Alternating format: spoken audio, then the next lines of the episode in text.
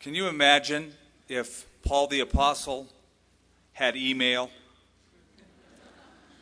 Think how thick your Bibles would be. It was a good thing that he had snail mail. I love email. I love the fact that I can get on and instant message somebody, that I can write people all over the world and get it there immediately and receive messages back and check the news, etc. But Paul didn't have that advantage. He had to write on a scroll, and then the scroll was hand delivered by an emissary who would walk or travel by beast to get to these places. Because communication was so slow, it had a opportunity for problems to fester, to get worse and worse. And that's what we see happening here in the book of Galatians. As you begin reading the letter, you can immediately tell that something is different. It's not like a normal epistle of Paul. Usually he opens it up and says his grace and peace bit, but he offers a word of praise to God. He does that here, but then he usually includes a little prayer for his audience. Now, he doesn't do that. Paul gets right to the heart of his message. He's not on his knees, he's kind of standing up with boxing gloves on as he gets into this letter because there was a problem. And the problem was over what we're celebrating tonight with these elements, and that is the gospel. There was a group of people who snuck into the church after Paul had left and established it and reaffirmed it, and brought in a different message. We will call them Judaizers. That's what theologians and commentators usually call them, though they're not mentioned here in the Bible. But these were people who took Paul's message of grace and mixed legalism with it. They mixed the law with it. And it became not the gospel at all. Now, something about this group of people, and you'll find it as a pattern even today. These guys didn't go out and start their own churches, their own Bible studies, their own works. What they did, they were like parasites.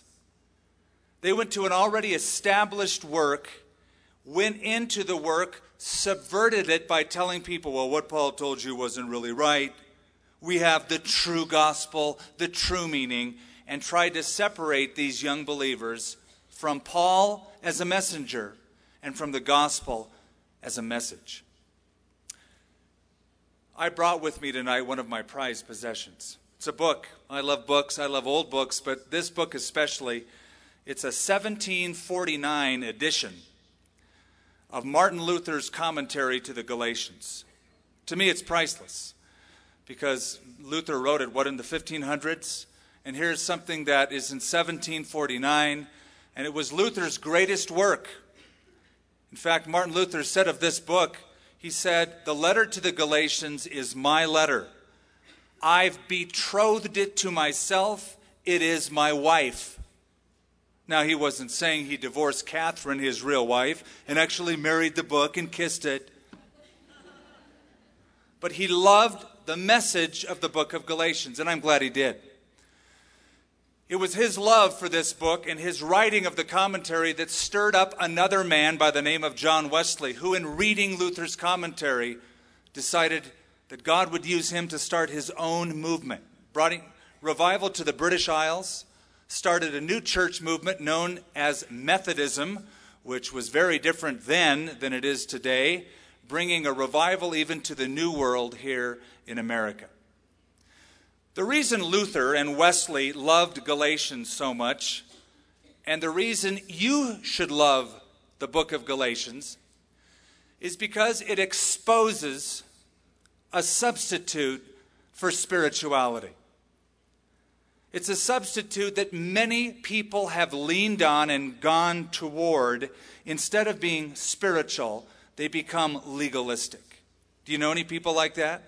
Very rigid, very cold, very austere. They wouldn't know grace if it hit them in the head.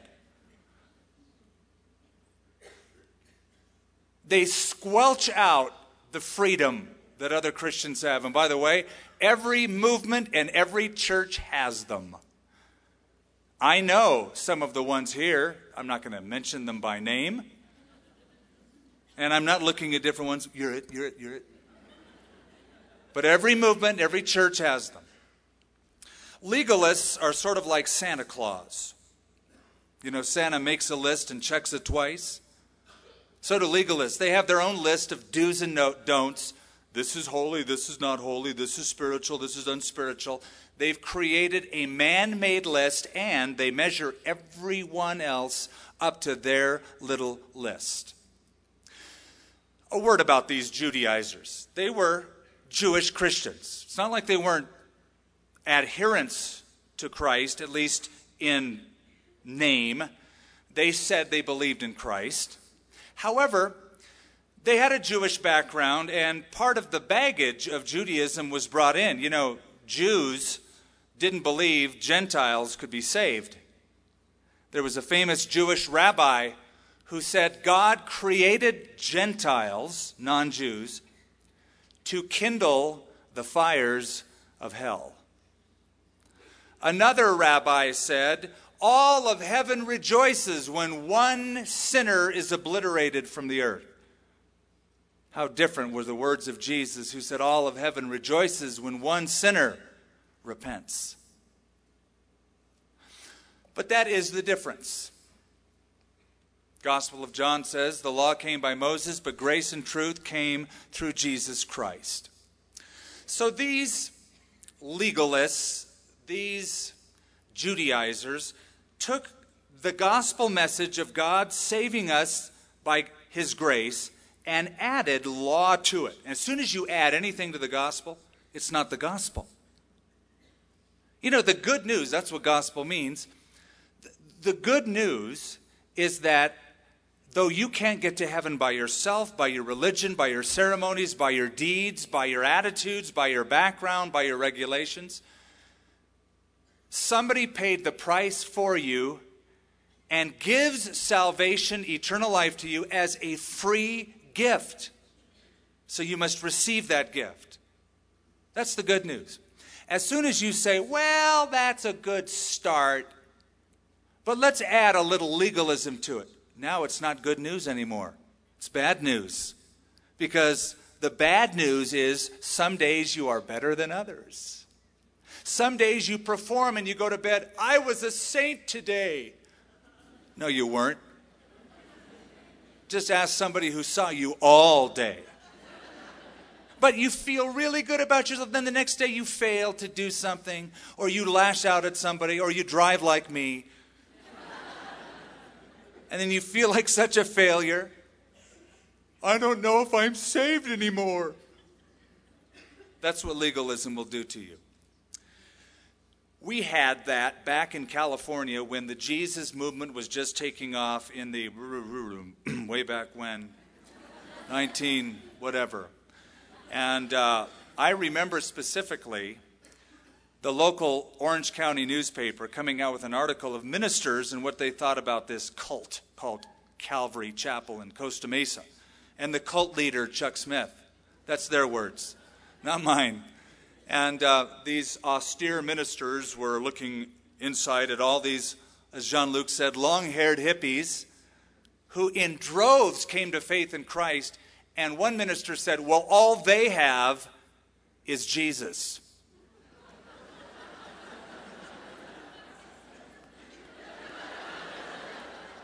What else do you need? If you got Jesus, man, you got it all. But all they have is Jesus. That's Paul's point. The theme of this book is the grace of God. You've heard the term before. Grace is God's favor to undeserving sinners. It's been called unmerited favor. You don't deserve it, God gives it anyhow. That's grace. Or there's an acronym that kind of goes along with this G R A C E God's riches at Christ's expense. God's riches at Christ's expense. That's grace. Because Jesus paid the price, his expense, God grants you his riches. Let me quickly give you the divisions, and we're only going to go through a few verses tonight. That's all we have time for. And then we'll take communion, but it centers on the gospel. The division of the book is easy. There are six chapters. There's three divisions. Two chapters, two chapters, and two chapters. The first division, chapters 1 and 2, is Paul is very personal. That is, Paul gives his own experience with the gospel message. He alludes to his conversion on the Damascus Road. He speaks about his early growth as a believer, how he came to understand God's grace by revelation. The first two chapters are very personal, very autobiographical. Chapters 3 and 4 mark the second division, that's the doctrinal division. Several arguments are laid out by this master theologian as to why grace is much better than works and the only grounds of salvation. The third division, if there's personal and then doctrinal, the third division is practical. He shows you how that grace changes an entire lifestyle on a practical level when you come to a real understanding of God's riches at Christ's expense, how everything changes. And you see it in a person's life. Let's look at verse 1. Paul, an apostle, not from men, nor through man, but through Jesus Christ and God the Father who raised him from the dead. Paul begins with his authority. He is an apostle. Now, his authority had been challenged. These Judaizers, as I said, snuck in after Paul would start a church. He would leave. They would come in and they'd say, What did Paul tell you? Well, that's not right what he told you. He is not an authentic apostle. He's not one of the original 12 apostles, which, of course, they were correct. He was not one of the original 12 apostles. But here he calls himself an apostle, not from men, not through men, but by Jesus Christ and God the Father who raised him from the dead. Let me tell you about apostles. You could look at the term or the office in three senses. Number one is the strictest sense, the original 12. There are no more than 12 in the original sense. Jesus chose 12 men who were disciples, they became apostles. There was no perpetuity of that office except in one instance, and that is Judas was replaced by Matthias in Acts chapter 1. But there was never an apostolic succession. Peter didn't say, And now I deem you as the next apostle in charge. Nor did James say, And now I appoint you to take over my place. There was no apostolic succession. In the second sense of the word, it's in the wider sense. The New Testament designates guys like Barnabas, people like Silas, Timothy, and others, also with the term apostolos, one who is sent out on a commission. And there is never a record of perpetuity or apostolic succession with those guys. Now, in the widest possible sense, it could include anyone who goes out and gives a testimony for Christ. It means literally a sent out individual. And guess what? God has a ministry for you. You're sent somewhere, He has a task for you to perform. So, if you looked at it in its widest sense, we would say a missionary has an apostolic gift though we wouldn't call him an apostle in the strict sense or even in the wider sense, but in the widest possible sense, somebody is commissioned to go out on a mission for the Lord, an apostle of Jesus Christ. Now, Paul had a special designation. He is called, and rightly so by the early church, an apostle or the apostle to the Gentiles, because that was his ministry. You know, after he fell off his horse on the Damascus road and he went into Damascus and he couldn't see, Ananias came to him and gave him a message from Jesus. Jesus said, Ananias, you tell that young man by the name of Saul of Tarsus that I have called him. He is a chosen vessel to me to bear my name before the Gentiles, kings, and the children of Israel. So he went out with the designation as apostle to the Gentiles. He begins with his authority. Because after all, Paul had something these self styled, self appointed Judaizers didn't have. It's called an apparition. Jesus actually appeared to him on the Damascus Road. Saul, Saul, who are you, Lord? I am Jesus. Whoa. Now, I don't know if he said that, but I would have. I am Jesus whom you are persecuting. That event changed his life. The commission by Ananias fueled his ministry. I want to make a point quickly before we move on into verse 2. All of us are called to serve the Lord to some capacity. But in any ministry, your calling must be proved. Now, anybody can say, Well, I don't need men. I'm not commissioned by man. God sent me. And that's great. We would applaud you. I'd say, Well, that's right. But if you're called, we ought to be able to see the proof of your calling. We ought to be able to see fruit in your ministry. If you say, God's called me to be an evangelist, how many people have you led to Christ? None. Oh, well, I don't know if you're really called then. Wouldn't we see some fruit growing on that tree?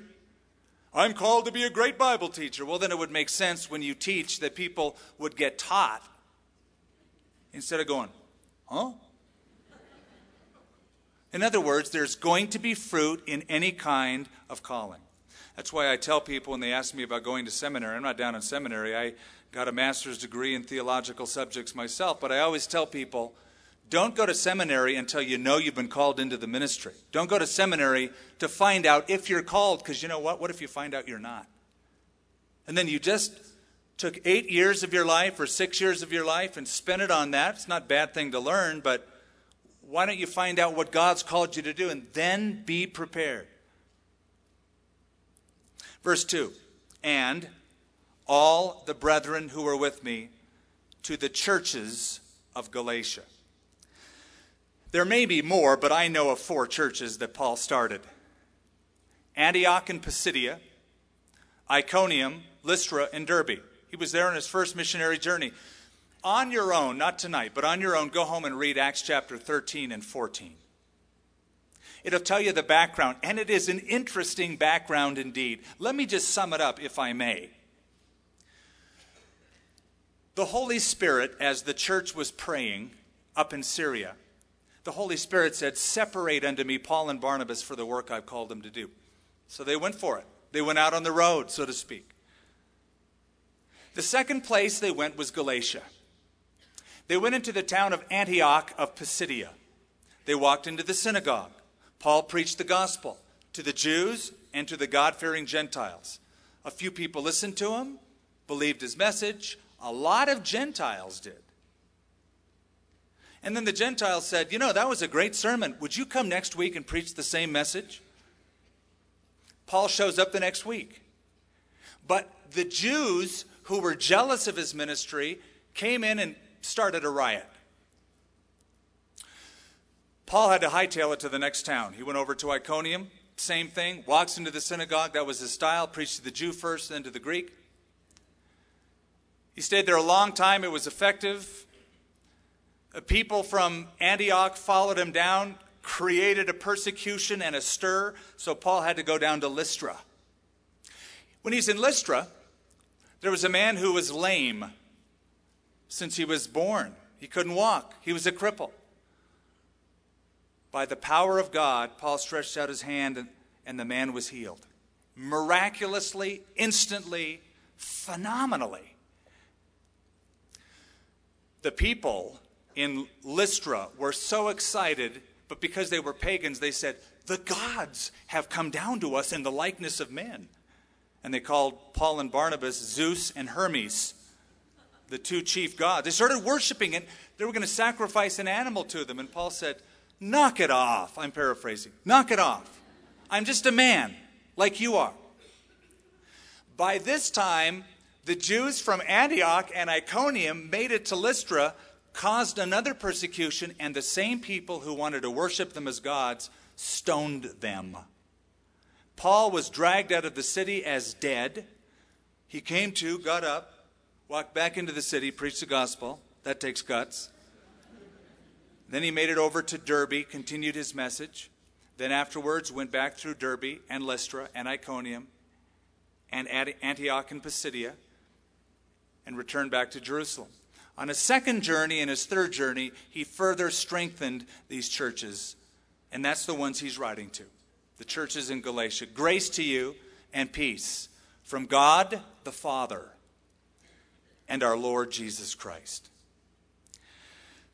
If you've spent any time in Paul's writings, you know that Paul liked to open up every letter this way.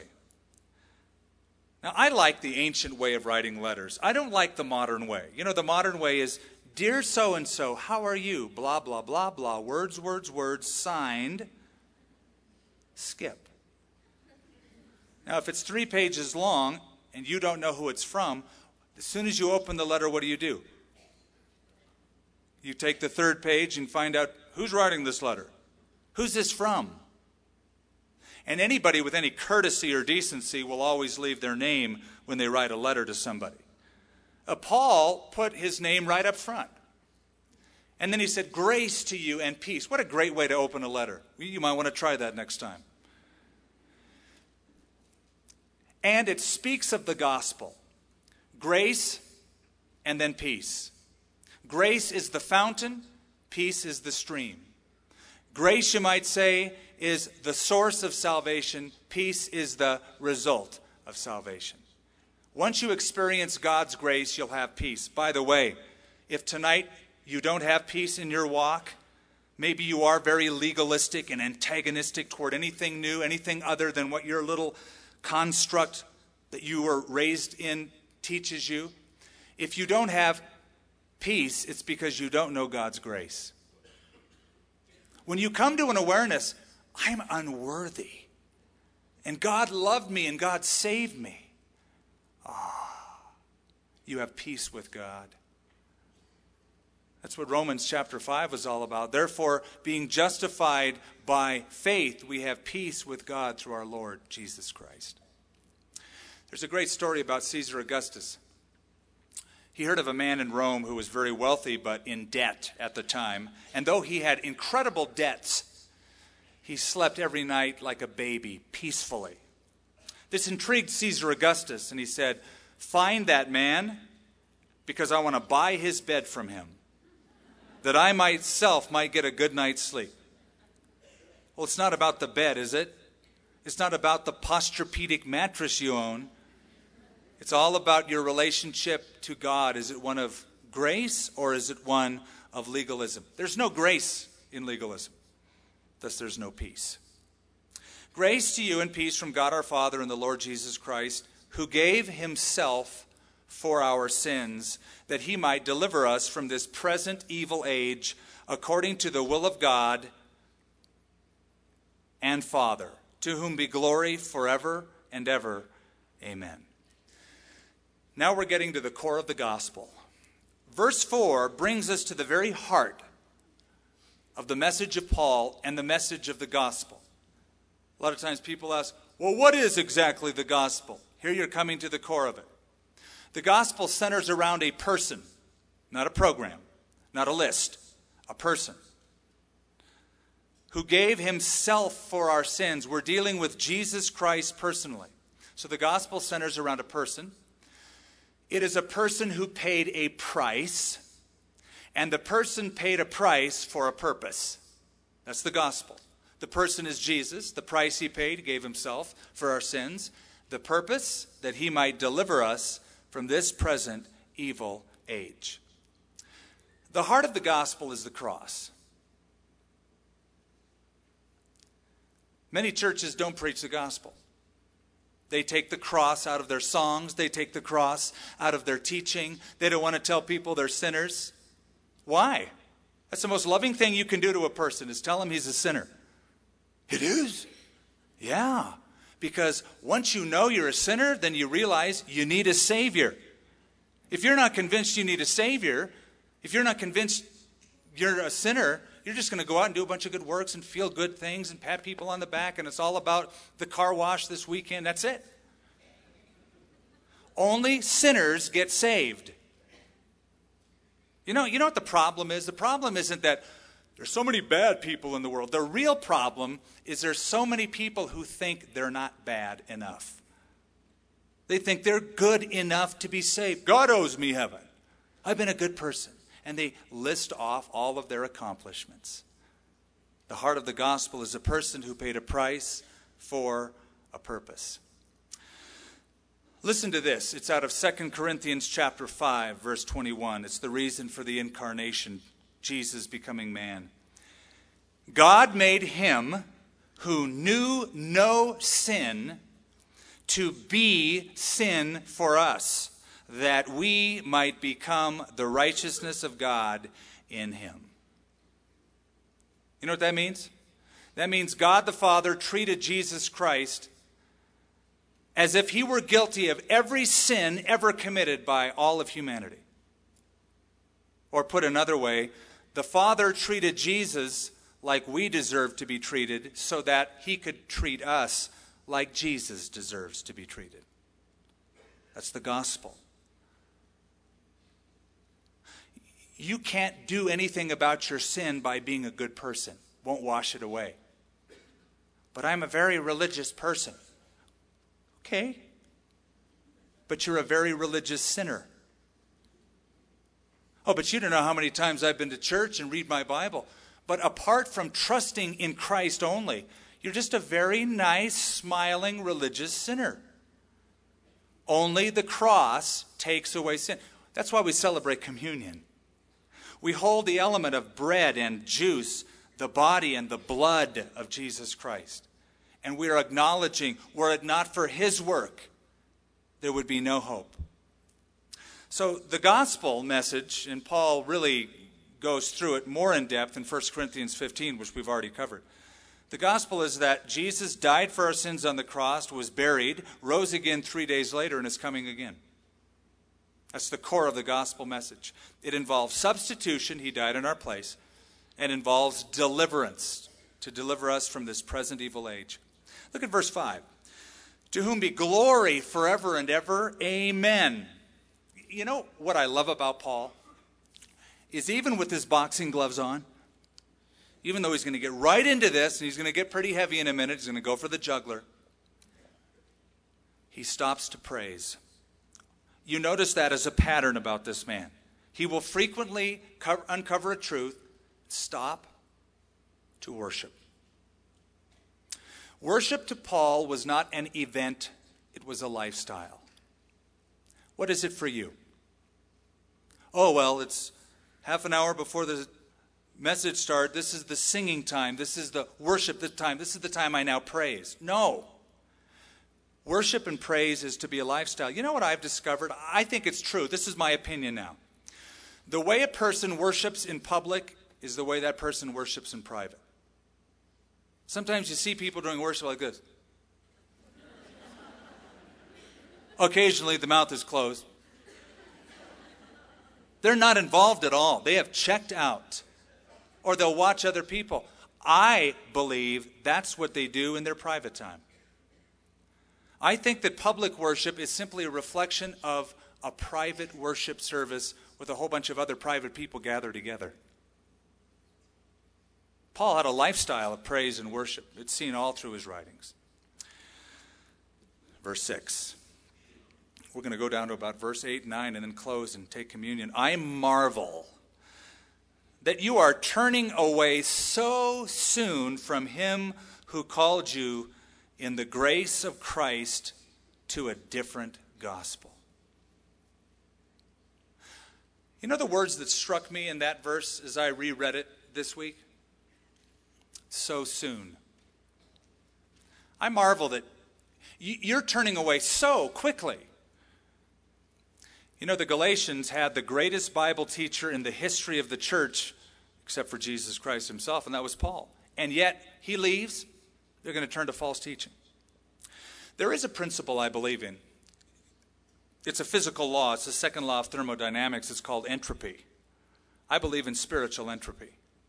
I believe just as in the physical world, there's a winding down, a loss of energy over time in the universe, there is also, unless acted upon, a loss of spiritual momentum. where we start so hot and so on fire, and then after a while we just become professionally stale. and when we see somebody burning on fire for Christ, the best we can do is, I remember when I was that naive. Would to God that you'd be naive again, if that's what it is. So soon you have turned from the gospel to another gospel. Church of Ephesus. Paul spent three, three and a half years there. He left. Timothy was in charge. Great pastor. Just a few years later, Jesus had to write a letter to the church of Ephesus saying, You have left your first love. You have left your first love. The church that had Paul and Timothy, the greats of the church, so quickly needed a rebuke from Jesus Christ himself. You know, backsliding is not a sudden thing, it's a slow leak over time. It slowly creeps in. Maybe tonight you can look back on a time when you were closer to the Lord, more passionately in love with Him, more devoted, more committed. You know what Jesus said to do? Remember from where you are fallen, repent, and do your first works. That's God's message to us tonight. If you remember a time when you followed Christ more closely and passionately, then you think back to that time and you repent. You tell God, I'm changing tonight. And you do those first works over again. Verse 7 which is not another, but there are some who trouble you and want to pervert the gospel of Christ. The word pervert means to reverse. Or it could be translated to change into an opposite direction. That's what the Judaizers were doing. They reversed the gospel and went back to law. They even went to Jerusalem, to the very heart of the church, and they stood up and they said, Unless you are circumcised according to the custom of Moses, you can't be saved. They made salvation predicated upon a ritual. Some people try to do that with baptism. Unless you're baptized by our elders, unless you go to our church and keep our rules, you're not a real Christian. I met with a guy from a church whose denomination I will keep quiet for my own reasons. He was dating a girl coming here. He was very narrow and legalistic. Unless you go to his church, you can't be saved. So I said, So you're dating an unbeliever? Right? According to your theology, she's not, go- she's not saved. Well, I guess you're right. And I said, And you've come to me for counseling, but I'm not saved. Why would you do that? He goes, Well, now I'm confused. I said, No, you were confused before you got here. I'm trying to unconfuse you.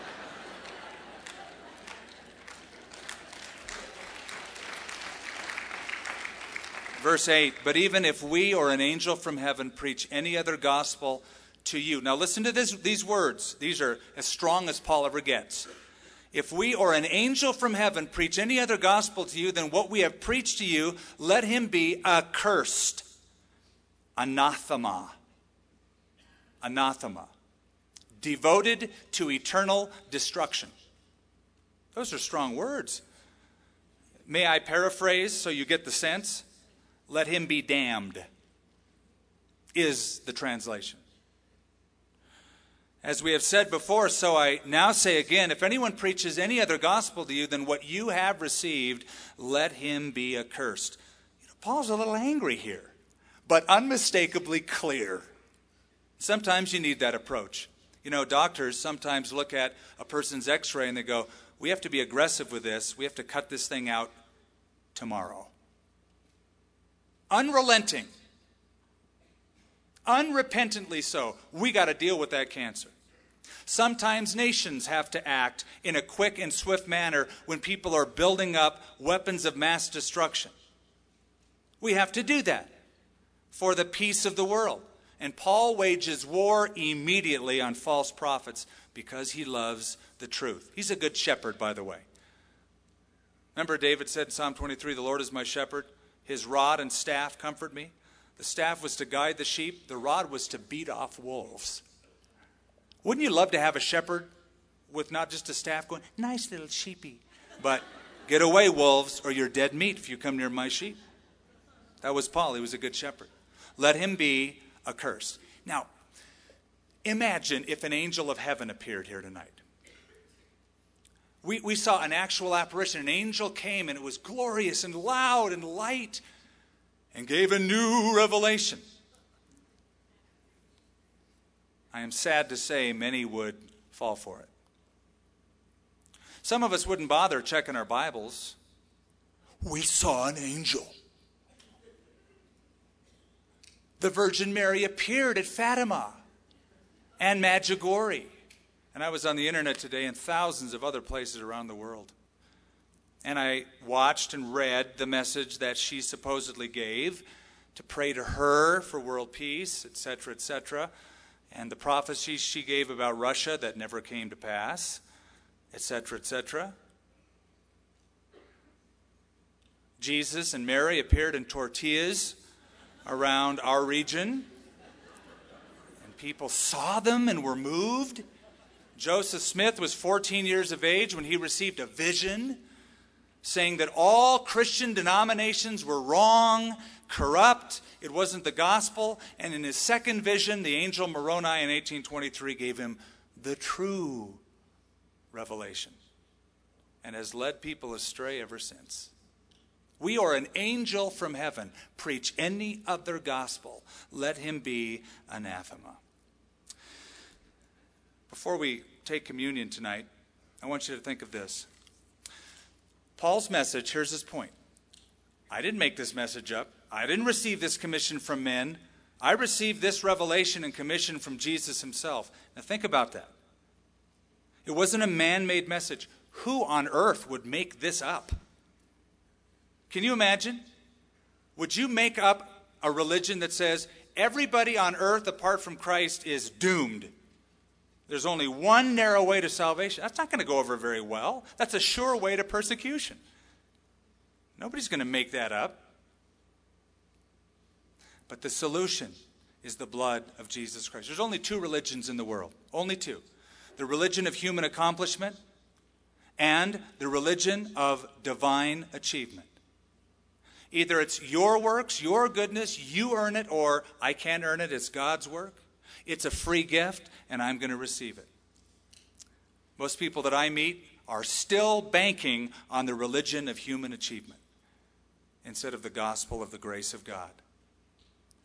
But we're going to take these elements, and tonight, if you mean business with God and you have received Christ as your Savior, then you can take them unashamedly with the grace of God, knowing that your sins are forgiven.